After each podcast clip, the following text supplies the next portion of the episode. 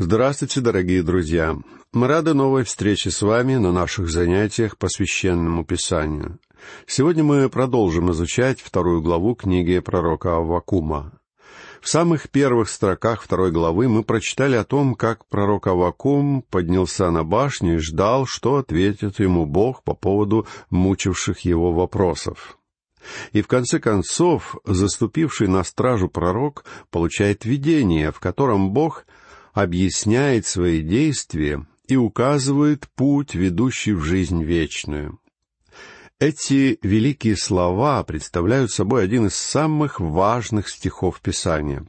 Это ключ к небольшой книге Авакума, а также к трем великим посланиям Нового Завета, в которых данный стих цитируется.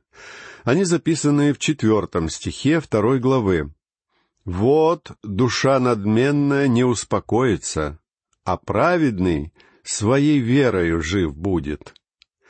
Окончание этого стиха «праведный своей верою жив будет» относится к группе людей, которые движутся вдоль реки жизни по направлению к Божьему городу, к полноте знания Боге. И однажды эти люди узнают Бога так же полно, как Он знает их сейчас. После момента покаяния и до вхождения в Божье Царство Спасенные живут верой. И хотя сейчас у нас нет ответов на многие наши вопросы, мы получим эти ответы, когда войдем в присутствие Бога.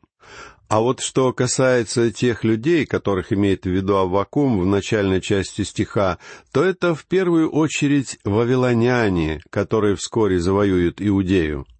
Пророк систематически и упорядоченно характеризует их плачевное состояние и его описание представлено в пяти частях, каждая из которых состоит из трех стихов. В этих пяти частях Бог перечисляет пять причин, по которым Он обрушит наказание на Вавилон. В шестом стихе второй главы указывается первая причина наказания людей — надменная душа, которых не успокоится. Горе тому, кто без меры обогащает себя не своим и обременяет себя залогами. Вавилон будет наказан, во-первых, потому что с помощью силы захватывает чужое, ему не принадлежащее имущество. В девятом стихе приводится вторая причина. «Горе тому, кто жаждет неправедных приобретений для дома своего, чтобы устроить гнездо свое на высоте, и тем обезопасить себя от руки несчастья. Человек кровожаден и очень жаден, и второй причиной, по которой вавилонян ждал наказания, были их зависть и надменность. Зависть, наряду с пьянством, была одним из характерных для Вавилона грехов. Вавилоняне желали того, что им не принадлежало. А Бог говорит, что мы не должны желать собственности ближнего, его жены или богатства.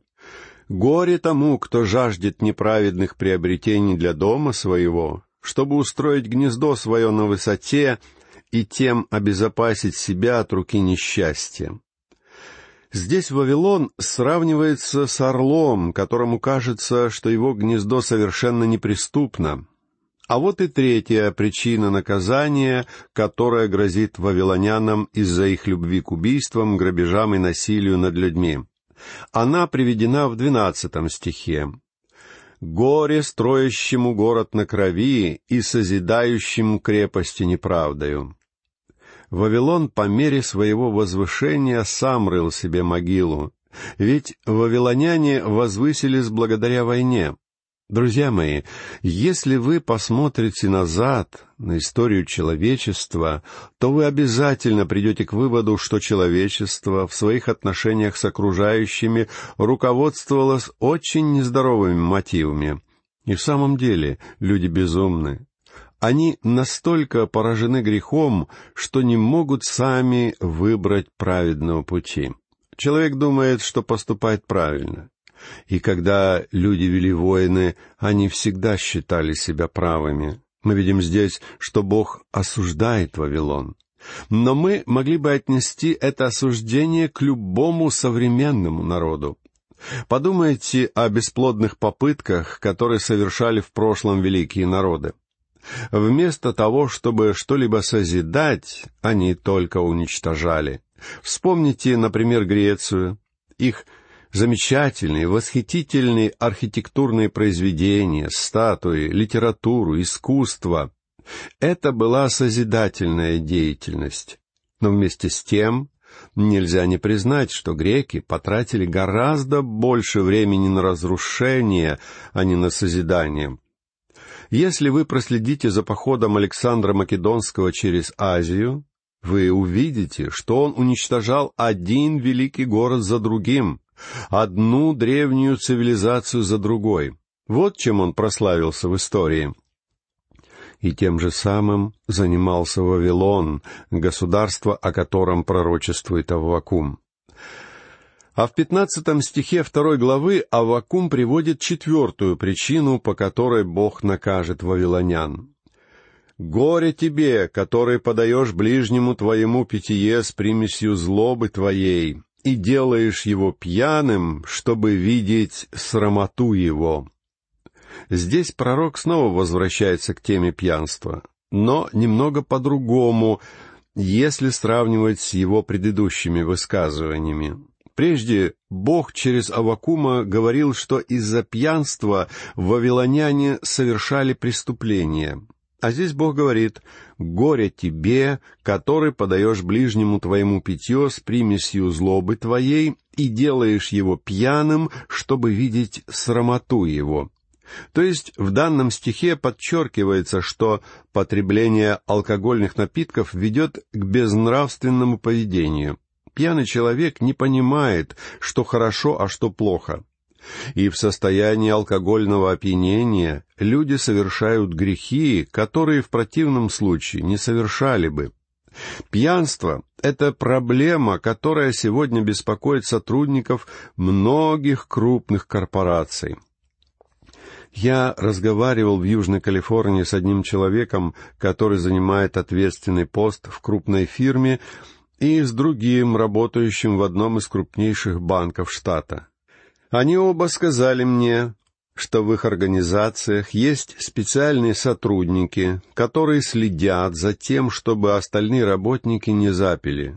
У них есть разные способы узнавать об этом. Они могут даже побеседовать с женой работника или будут следить за ним по вечерам, если что-то в его работе наводит их на мысль, что он пьет. Например, когда он опаздывает на работу или вообще прогуливает. Так как некоторые пьющие люди — это прекрасные, умные и талантливые работники, то компания готова помочь им. И потому сотрудники соответствующего отдела компании приходят к ним, разговаривают с ним, помогают им бросить пить. Но обратите внимание, как это странно.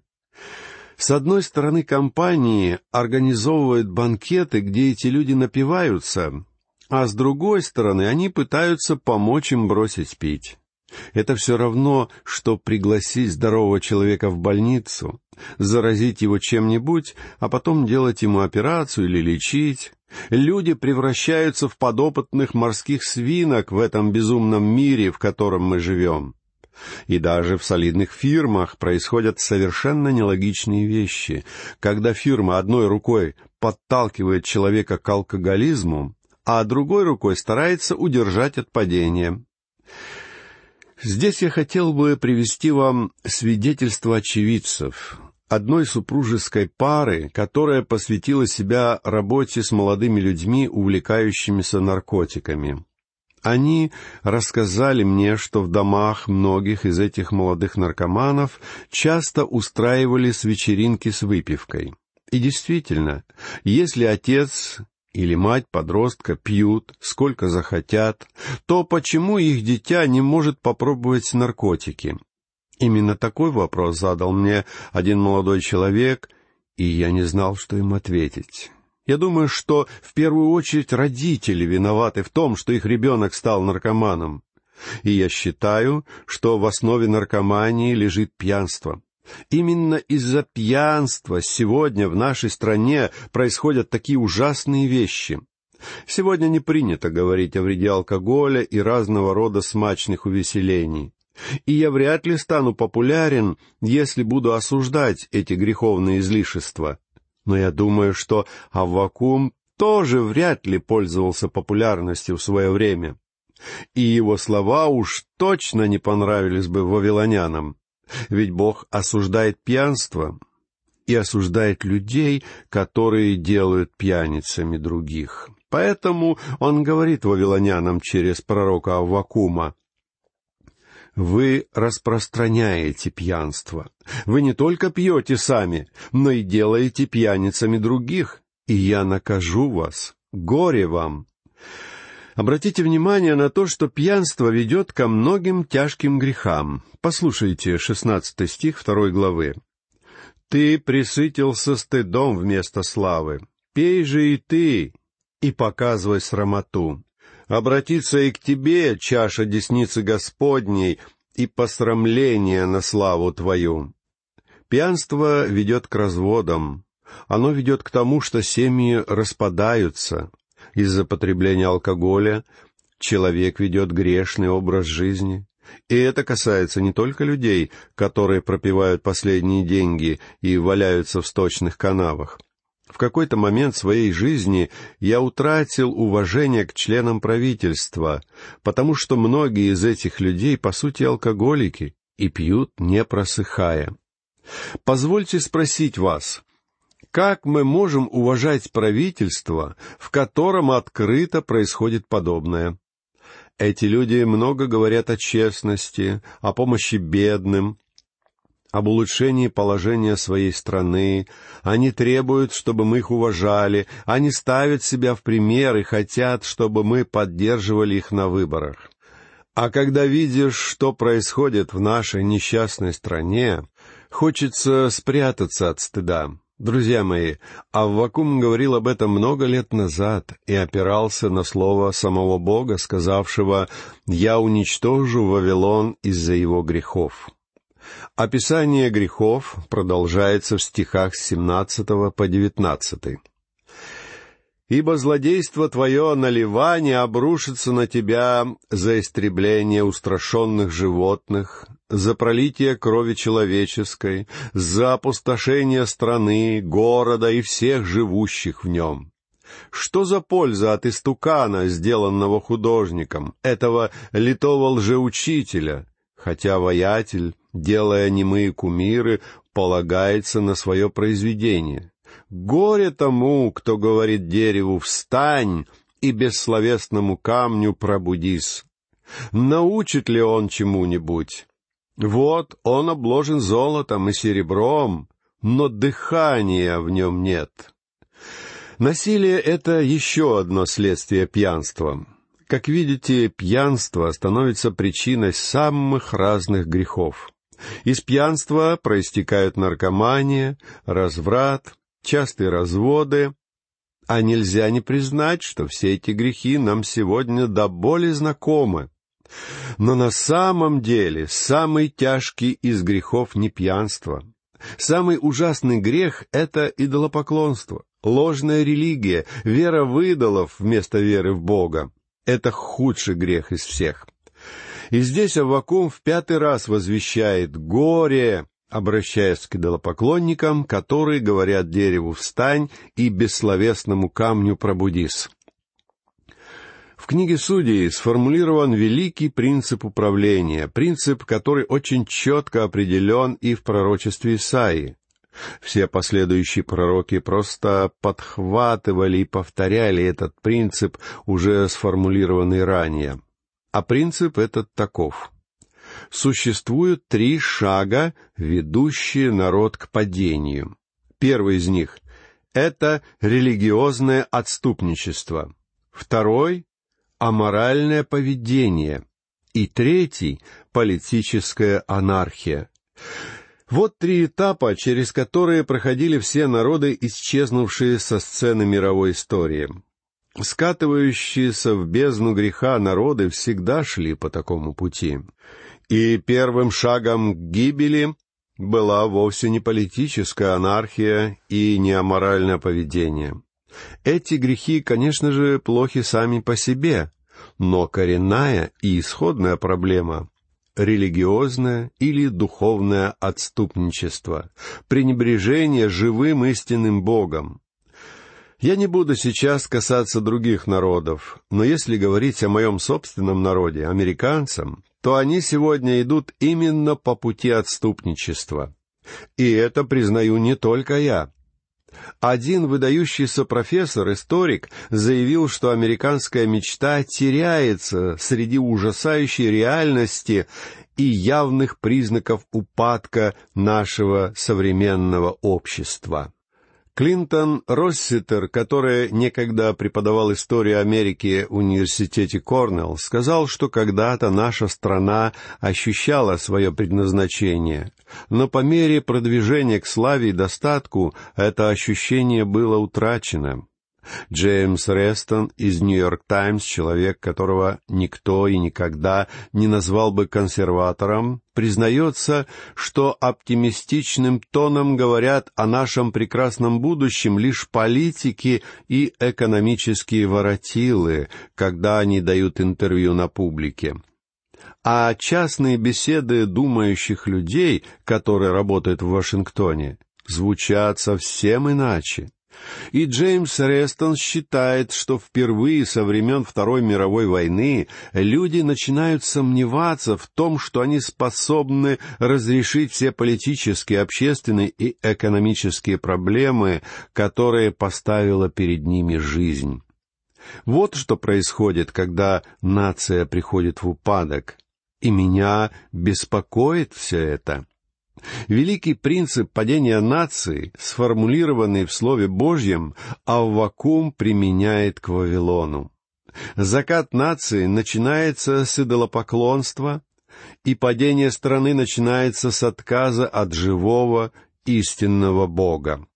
Конечно, нам хотелось бы думать, что идолопоклонство давно устарело, что сегодня ни в одной цивилизованной стране люди не делают себе идолов, но на самом деле все не так. Сегодня многие поклоняются всемогущему доллару, многие поклоняются сексу, многие поклоняются удовольствиям, Многие женщины жертвуют своей добродетелью, чтобы стать знаменитостью или продвинуться в обществе. Позвольте мне сказать вам, вашим кумиром, идолом и богом может стать все, чему вы себя посвящаете на что вы тратите свое время и силы, все, чему вы отдаете себя вместо того, чтобы признать и служить истинному и единому Богу. А Бог осуждает идолопоклонство. Бог говорит, что Он ревнивый Бог. Он говорит, «Я сотворил вас, я искупил вас, и вы мне нужны». И когда человек поворачивается к Богу спиной, он совершает худшее, что только может сделать. Читаем далее, послушайте двадцатый стих второй главы Аввакума. «А Господь во святом храме своем, да молчит вся земля пред лицом Его». Лично я считаю, что эти слова относятся к будущему, когда Господь Иисус Христос вернется на землю когда он будет находиться в своем храме здесь на земле, а вся земля покорно склонится перед ним. Прекратится весь шум, все возмущения, все протесты и путаница. Но эти слова имеют отношение и к нам с вами сегодня. Все трудности и проблемы возникают у нас, потому что люди не хотят склониться перед Богом и признать Его. А как было бы чудесно, если бы мы могли хотя бы неделю провести в тишине. Разве не прекрасно было бы, если бы все, кто сегодня так много говорит о своих партиях и выборах, помолчали бы перед всемогущим Богом? А Господь во святом храме своем, да молчит вся земля пред лицом Его. В связи с двадцатым стихом я хотел бы обратить ваше внимание на начало второго псалма. Он, как и книга пророка Вакума, начинается с вопроса. Автор псалма спрашивает, «Зачем метутся народы и племена замышляют тщетное? И действительно, к чему весь этот шум? К чему все эти протесты? Человек увлекается собственными замыслами, забывая о Боге. Люди забыли сегодня, что на небесах есть Бог. И Браунинг был неправ, когда сказал, что раз на небесах есть Бог, то в мире все в порядке. Это неправда. Бог на небесах действительно есть, но в мире все неправильно, потому что не существует правильных отношений между человеком и Богом. И это на сегодняшний день первоочередная проблема человечества — выстроить свои отношения с Богом. А чтобы разрешить ее, друзья мои, существует только один путь — жить верой. На этом мы заканчиваем изучение второй главы книги пророка Аввакума и подходим к третьей главе, свидетельствующей о том, что в жизни пророка произошли грандиозные изменения. Когда мы подойдем к концу главы, то увидим, этот человек выработал в себе правильное отношение к происходящему. Начиналась книга с мрачной ноты, Аввакума волновали серьезные вопросы, и он задавал эти вопросы Богу. Но завершается книга восхвалением. Она заканчивается замечательным восхвалением, гимном хвалы, и вы не найдете более убедительного выражения веры, чем в последней части этой книги. Какая замечательная перемена произошла в жизни Аввакума! Он терпеливо стоял на сторожевой башне и ждал ответа от Бога. Именно так он приобрел истинную веру, и глаза его открылись. Он увидел то, чего не осознавал ранее. Поэтому он восхваляет Бога в третьей главе. Как мне кажется, его песня очень похожа на народную, и она исполнена радости. Судя по последней фразе третьей главы, песня Вакума следовало бы петь в сопровождении струнного оркестра. Но обо всем этом мы поговорим в следующий раз. А сегодня наша беседа заканчивается. Я прощаюсь с вами. До новых встреч.